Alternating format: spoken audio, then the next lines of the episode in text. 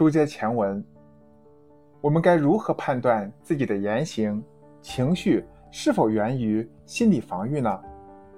这就需要我们具体来了解一下心理防御机制的分类。心理防御机制的三种情况，以弗洛伊德为代表的早期心理学家将心理防御机制分为三类：不成熟的、中性的和成熟的。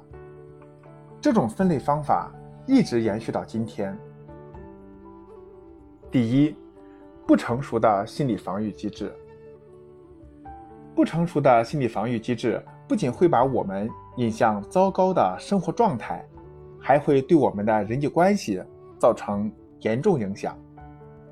因为心理防御机制不仅体现在对潜在的直接风险与损失的防御，也体现在。对可能产生的收益损失的规避，类似下面这些情况都属于不成熟的心理防御机制。比如，一些人在遇到困难时，首先想到的是逃避，而不是解决问题；在被上司训斥后，把满腔怨气发泄在配偶或孩子身上；在孩子犯错时，家长。完全被愤怒冲昏头脑，不加克制的大肆批评，对孩子极端溺爱，孩子犯了错也不制止与教导，认为这些都是小事情，孩子长大了自然就懂事了，等等。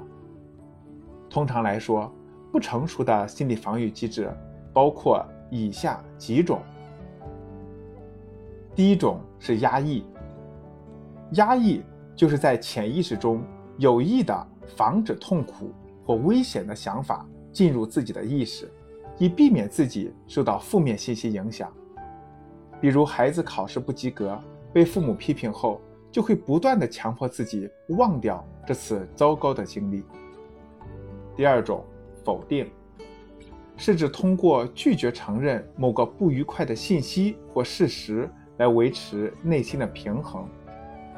比如，一个二年级的孩子在文具店偷了一支笔，结果被店主发现，孩子拒不承认偷了东西，即便父亲来了，在大雪天里让孩子罚站，孩子也不承认，这就属于典型的对事实的否定，以求得内心平衡。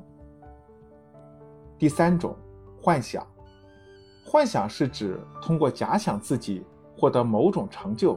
来满足自己没有实现的愿望，比如因为体弱而经常被欺负的孩子，就会常常幻想自己变成一个大力士，让别人都怕自己。第四种行为倒退，有时成人或稍大一些的孩子会有意识的倒退到早期的发展水平，做出一些幼稚的行为，比如。有些大人在遭受痛苦难以忍受时大喊大叫：“妈呀！”或者躺在床上蒙上被子不肯见人。第五种，发泄。